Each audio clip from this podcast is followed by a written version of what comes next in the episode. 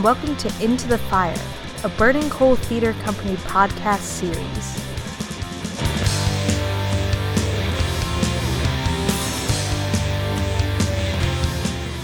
Hi, this is Jerome Davis. I'm the Artistic Director of Burning Coal Theatre Company, and I'd like to welcome everyone to Into the Fire, the Burning Coal Theatre Company podcast series on all things theatrical. Today we have a special guest, the playwright of our upcoming production, Ash in Johannesburg, which runs January twenty-fourth through February tenth, Hannah Benitez. Hannah, welcome. Thanks for having me. It is my pleasure indeed.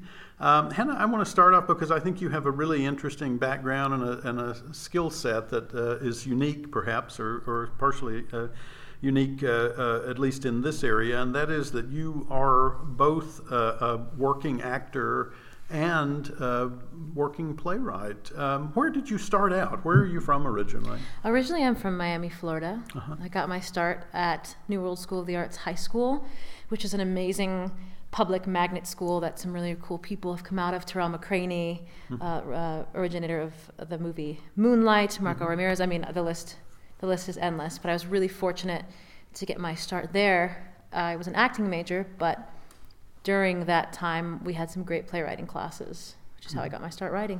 Playwriting classes in high school. In high school, Very yeah. interesting. Was McCraney a, a classmate of yours? No, no, no. He was my teacher. He was my oh. playwriting teacher, one okay. of them. Okay, there. Wow. That's interesting. So he lives down there now, I guess? Or? Um, I actually don't know. I'm going to, well, no, he's teaching at Yale, so yeah. he goes, I think, back, back and, and forth. forth. Yeah, yeah.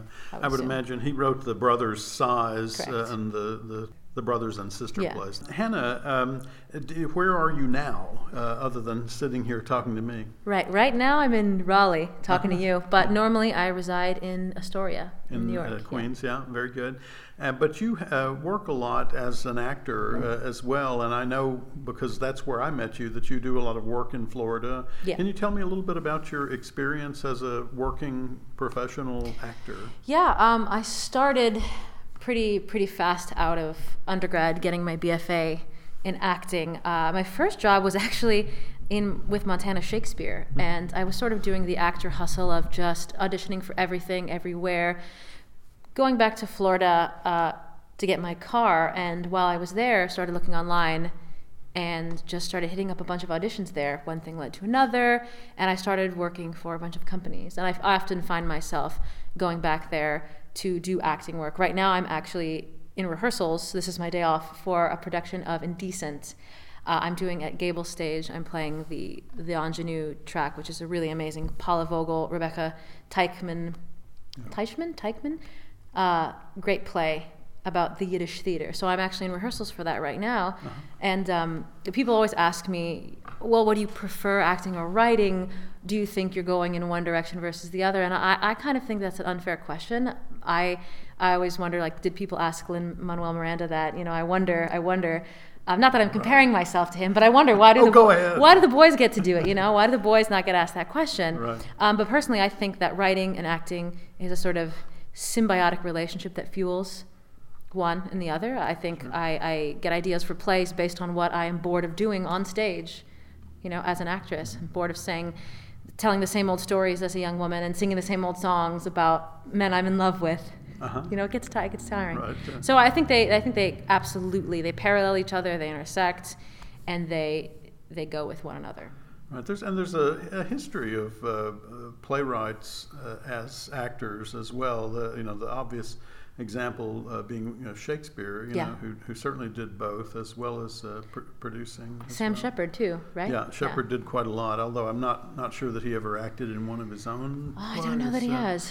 But he, he did, uh, yeah. he's acted in his own movies or f- filmed versions of his plays. So so yeah, that's right. Shepard is another another really good example of that. And and we know that there are a lot of Uh, people who uh, write plays and direct them. You know, that's becoming, I think, more uh, common these days, but it doesn't seem like there are a lot of examples of uh, playwrights who, who act as well. Is is there a, a tension for you as an artist between those two things? Do you feel that the, uh, you know, by all accounts, you're quite a good actor and uh, you get hired quite a lot, and um, and so my question is, do you do you ever feel like, no, I, I just have to Um, devote my entire focus to writing, or I'm never going to get it written? Or do you feel that acting uh, is like a stepping stone toward the, the energy and the enthusiasm for, for writing the next piece? I would say the latter, mm-hmm. for sure, for mm-hmm. sure. I mean, there there are times when maybe when I'm deep in the rehearsal process for something as an actor that's sort of complicated or more dense, I won't go home and write that night. I sort of focus on one world at a time. But that goes this that's the same for if I'm working on two plays. Mm-hmm. I, I don't want to switch back and forth between working, writing two plays in one day, because I, I like to to sort of keep the world separate. But that kind of goes day by day. I can I can work on two plays in one week as long as there's like a day mm-hmm. in between. Mm-hmm.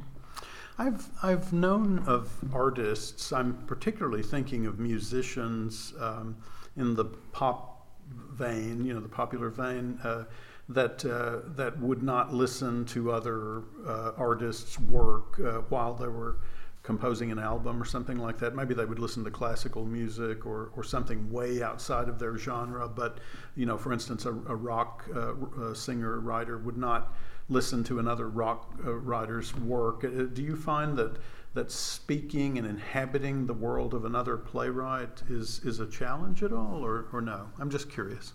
That's a great question. I actually would say that when I'm working on a play, or rather when I'm in the early stages of a new play that I'm working on, I tend not to read other plays during that time period. Nor do I like to read books during that time no period. Kidding. Yeah, no, that's just uh, just. You know, and honestly, now that I think about it, I sort of don't watch a lot of series. Like, no. um, I, maybe I'll watch a film, like a one-off film, mm-hmm. but I won't really get too invested in in other stories as I'm developing, as I'm in the early development stages of one of my own. I just think because I want to keep the world separate. Yeah. And unless I feel like I need to seek inspiration somewhere, I, I would rather I would rather not. Right. At least at this point in what my process is like right now. Yeah, that's uh, that's very interesting to me. Um, and so was was the uh, the high school the genesis of the idea in your mind to be a playwright, or had you already been thinking in those in that direction before that? When did you get the idea that you wanted to write plays of all things? Oh yeah, definitely in high school at New Orleans. Uh, and mm-hmm. I they have I don't I'm assuming they still do them, but they have like a new play writes festival mm-hmm. in the high school for the high schoolers, and I had I don't remember how many or what order, but I had a couple of my plays. I think they were fifteen to thirty minute plays, uh-huh. if I remember. Yeah. I remember I wrote something about a girl a girl who sprouted wings. That was before Black Swan came out. Uh-huh. Um, it was like right before, and I then Black Swan came out, and I went, oh, damn it. Yeah. He took, he took poaching my Darren Aronofsky and... took my thunder. Right. Um, right. But yeah, yeah, uh, that's when it started. But again, I, I never decided I wanted to be one over the other. They just seemed like the same, different voices coming out of the same body. When you um, write a play, what comes first? The ending, usually. Is that right? Usually. Usually the ending. Usually, so I would say first the ending, and then the story as a whole. You know, Woody Allen famously said that he tried that once and ended up with a play with no beginning. I had not heard that. um, it's true, true. Um, So, uh, so when you say the ending, do you do you have a visual? I mean, do you do you see the play on stage in your mind? Uh, Usually, yeah. And do you see um, uh, what the actors are doing, or do you, is it a sense of what the audience will feel at the end of the play, or or is it something else? I would say imagery, mm-hmm. uh, people, the people in the play. Um, there was one. There was one new play that I'm that I'm working on called Grey Mare, that had actually been this image that had been in my head for a long time, and the image was was actually what is the middle of the play, a moment in the middle of the play, a very physical moment in the middle of the play, and I I thought about it and I thought about it. And I would daydream about this middle part mm-hmm. of this story, and then built the rest of the story around what I learned was the climax, what I had been fantasizing about was the climax of the play. So it actually started with one image of, of, of two people doing something. Uh-huh. And everything sort of weaved its way around it. Right. The, um, the there's often a, a, an idea uh, among writers, I think, that um, uh, that the, the characters uh, have their own voice, and uh, that that you don't that the writer doesn't necessarily feel entirely in control of that. That sometimes the voice just starts coming out. Uh, do you have that sensation when you write, or do you feel like um, there are also writers like Aaron Sorkin, who I was talking to you about earlier today, um, uh, says that he doesn't. He only has one voice, and it's it's his own, and he's he's he's not trying to write different characters with different voices. He just wants the situations to define who the characters are. I'm curious as to how that process works for you. Do you think of yourself as uh, a conduit for for? voices to have their say, or, or is this all about what you want to say yourself, or how, how does it work for you? Well, I don't think I've thought about it until this exact moment, but my first impulse is it's the same, it's the same way in which I approach a character I'm playing, uh-huh. and that sure there's there's a base that is my voice, but it's I'm trying to speak through a different voice to communicate the story. It's not my perspective, unless I choose it to be my perspective, unless I choose to play a character that speaks very much like me, that has a similar point of view in the world mm-hmm. that I do. Uh, if that's an active choice, that's that's one thing. Is that a prerequisite for you? I mean, is there always a Hannah character in your plays? Um, there have been a lot in my earlier plays. There ha- totally have been. There is not one in Ash in Johannesburg. Uh, I would say it's the play in which my voice, my personal voice is the least a part of.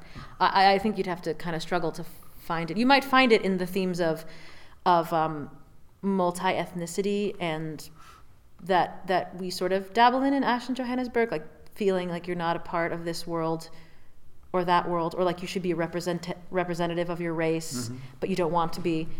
Thematically, there's I can find my voice a little bit in there, but in some of my earlier plays, there's definitely a Hannah character, yeah. or, or a sort of Yeah, a foundation for something that's like me. Are those uh, are those uh, moments in your writing that you uh, are pleased with, or displeased with, or something in between? I, I don't think I'm either. I think it's just what it has to be. If I'm based on what the story is. Okay. I've written a few plays that are about particular circumstances that I can't avoid that, because that's just the truth of what they are. What does it look like when you write a play? What from from beginning to end? So you've said that there's an image in your mind often. Uh, that's the genesis of the writing. What happens next? And can you walk me through that process mm. from beginning to end? Yeah, um, the processes don't differ that much, usually, from one play to the other. Sometimes, so I'll start with an image. Sometimes I will actually start exploring building a playlist with what I think the world sounds like. Like I'll go I'll go and find music that I think is the sort of vibe mm-hmm. of the world. Mm-hmm. And is it, is it ly- music with lyrics? It depends. It depends. It depends. Uh, there's a, a play of mine that just closed a few days ago in New Paltz at Denizen Theater. The play is called Adaptive Radiation. And that playlist, I I, I, I um. compiled is almost entirely of this band called Born Ruffians, mm-hmm. which is a very sort of, I don't want to say goofy, alt-rock pop band with a lot of lyrics and a lot of simple, funny lyrics. And that really, really was the foundation for the vibe and energy of that play, which was a sort of comical, sort of an existential comedy about being a millennial. But, for example, with this other piece, uh, Grey Mare, I I built a playlist that was almost entirely sort of cinematic, uh, atmospheric uh-huh. music from and, and soundtracks. Is, is the playlist uh, in your mind like, the, uh, oh yeah, I like that piece, or oh yeah, I remember that piece, or are you I remember that piece. It? Usually it's like, ah, oh, this makes me feel like this piece of music I heard. I'm a bit of a music head, and I'll usually then go searching mm-hmm. on the internet and find myself down a rabbit hole of YouTube of things that Um, and I'll, so then I'll I start with the first image. Sometimes I'll I'll find music. I'll start playing the music. I'll pace like a crazy person in yeah. my room for a bit, and then I'll just start writing. And sometimes it's beginning to end from that point. Writing chronologically, I mean. Mm-hmm. Sometimes it's not. It's hard. It's hard to say. I also don't ever like to um, constrict my my process by feeling like, oh, I need to start from the beginning. Mm-hmm. If I don't want to, I won't. Mm-hmm. I think I'm a little bit uh, obsessive about about things in that way, and so I try to fight that. Do you have a Do you have an outline uh, at the beginning? Uh, uh, this play will have six scenes, and the first one will be, you know, like that. Do you define that in that way, or does it happen in the course of the writing? It tends to happen in the course of the writing, unless I do. I do tend to sometimes think of things with symmetry. Um, this this play that that just closed uh, in New Paltz, New York, had very clearly uh, three scenes. Well, the first act in the city, the second act in the wilderness, and the structure of those scenes was sort of new, was the numbers, the numbering of them was very important to me. Uh-huh. The sort of symmetry of like three here, three here, one at the end, you know, one prologue, one epilogue. Yeah. But I think that comes from, that's a product of, of what the vibe of the play is. I don't start there. Mm-hmm. Sometimes it finds its way mm-hmm. into the play, but structurally. Have you, no. have you ever uh, given yourself the challenge of working in that way just to see what would happen? I'm, I'm just curious because I, mm. I hear about half the playwrights I know talk about, oh, I, I have to have structure, I don't know where to go, and the other half talk about, I could never possibly work that way, I have to let the characters tell me where to go, that sort of thing. I'm just curious uh, mm. if it's something that would interest you as a writer. Oh yeah, definitely. Mm. There, there's one project I have that I haven't that I haven't begun, but I have a an idea of it's a, and it's a farce, and I've already known that the only way that I can write it is if I outline a very very particular structure, because mm-hmm. it is a farce and there's very it's very specific. It's a machine. It's yeah. a it's a literally a working machine, and I've I've already known. I said, Hannah, when you start working on it, don't write first. You have to sit and make an outline and yeah. make a structure and make a whole yeah. the yeah. whole thing. And then you can always deviate from that. There isn't a yeah. someone with standing over you with a, a gun saying yeah. follow that follow that device. Uh, but uh, that's uh, that's really fascinating to me. Um, let's uh, switch gears a little bit and talk about Ash in Johannesburg. Yes. Um, so uh, I will just start out by saying that that this was a play that we commissioned, the Burning Coal commissioned uh, from you. When I called you um, and asked you about that, I'm just curious uh, what your thoughts were at that point. Was this uh, something where you thought, well, you know, I, I'll take it because it's a job, or I need the money, or that sounds really interesting, or mm. all three of those things? Or yeah. what? Oh, all three for sure. um, well, but but the main thing that stuck with me is when you said Arthur Ashe, I had to take a quite quite some time to go, wait, who is Arthur Ashe? Yeah. And the fact that I didn't immediately realize who he was, to me, felt like a crime. Hmm. And I, I thought, no, no, no, everybody needs to know who he is right away yeah. when they're when he's mentioned. And so that was the, the main catalyst for it. He, he was a very important person in the uh, history of Am- America, I yeah. think, and came along at a really good time um, for that. Uh, what uh, what has surprised you about Arthur's story uh, in the uh, you, I know you've done extensive research on this one. What what has surprised you about all that? What has surprised me? There've been a couple surprises along the way. I mean, ultimately the the, the lengths he went to remain, I don't want to say, it might be unfair to use the word pacifist, mm. pacifistic. Yeah. Um, but how how long he he kept that attitude up, even when people were doing just atrocious things to him, the level of patience that he he exuded publicly mm-hmm.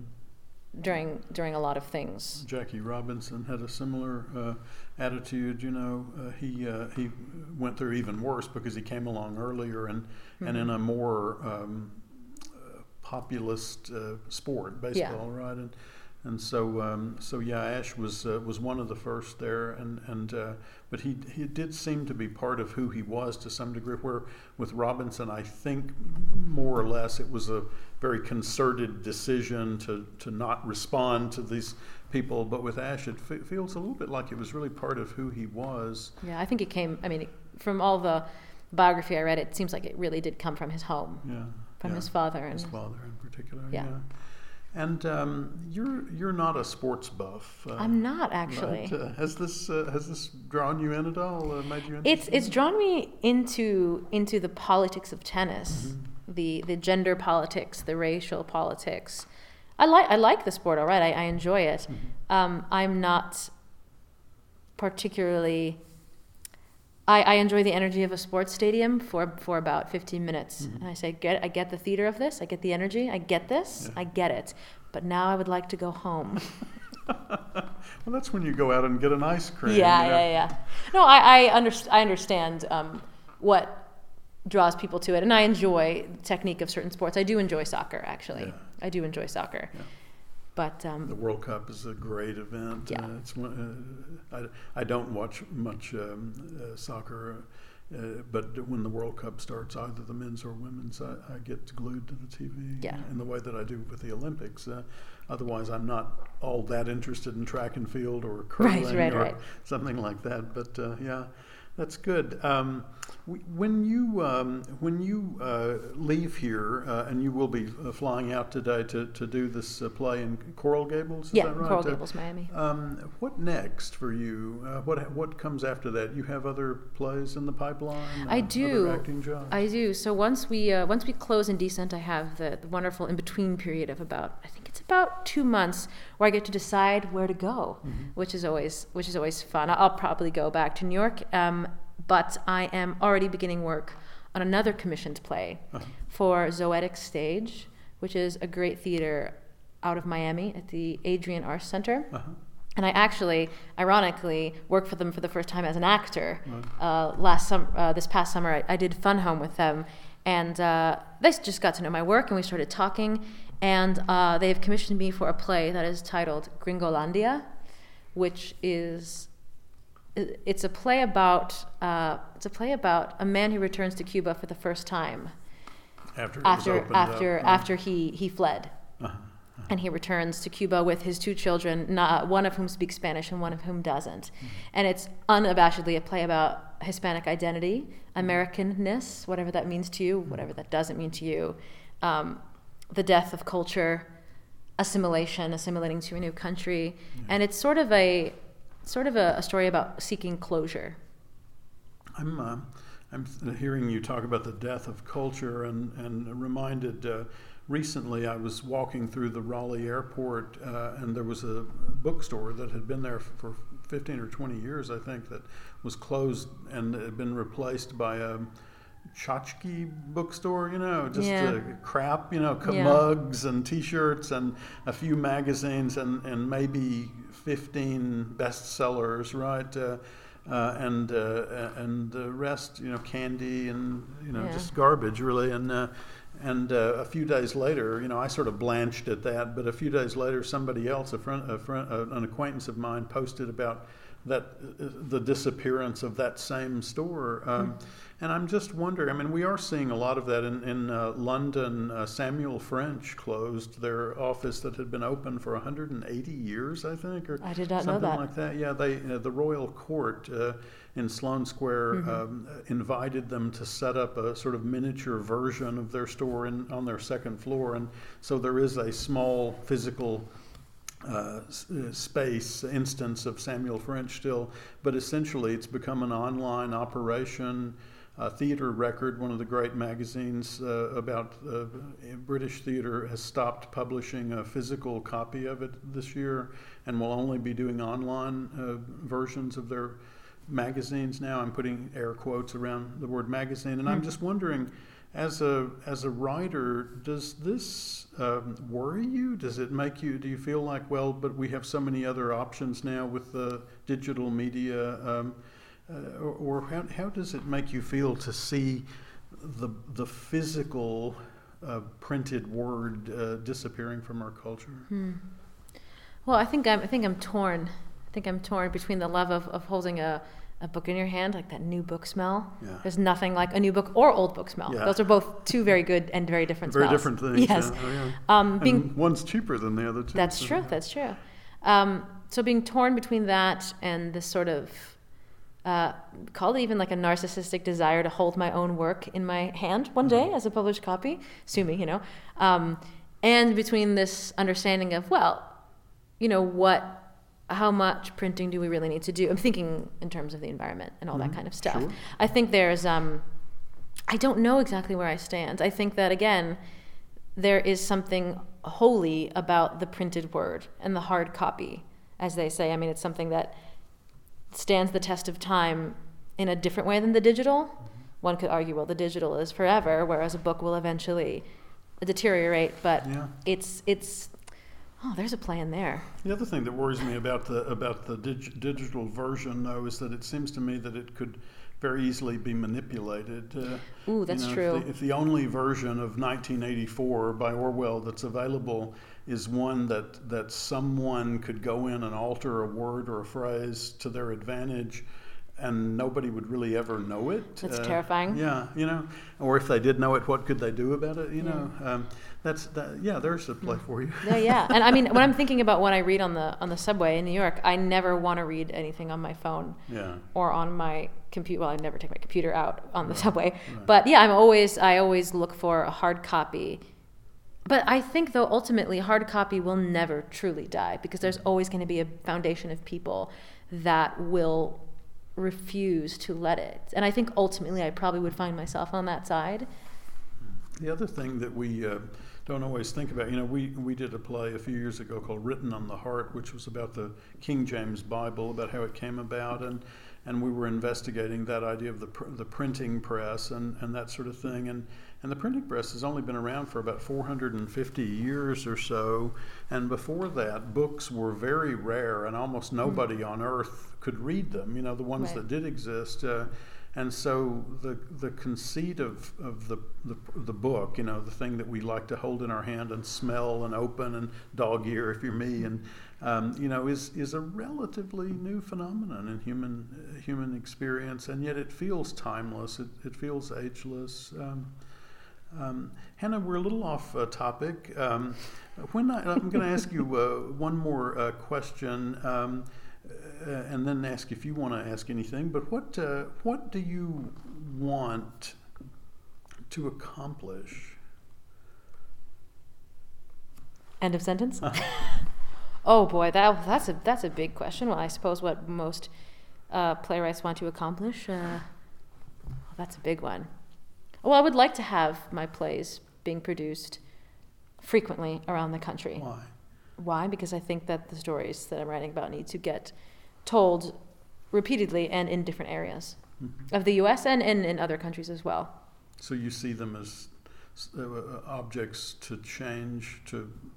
Yes, to challenge, to challenge opinion, to challenge points of views yeah. that people may, may have and hold, hold near and dear, perhaps too strongly. Yes. A friend of mine reminds me regularly of Brecht's comment that art is not a mirror to reflect the world, but a, a hammer with which to forge it. I would agree. I would agree with that. I would agree with that as as my sort of mantra. Yeah. What uh, what needs forging?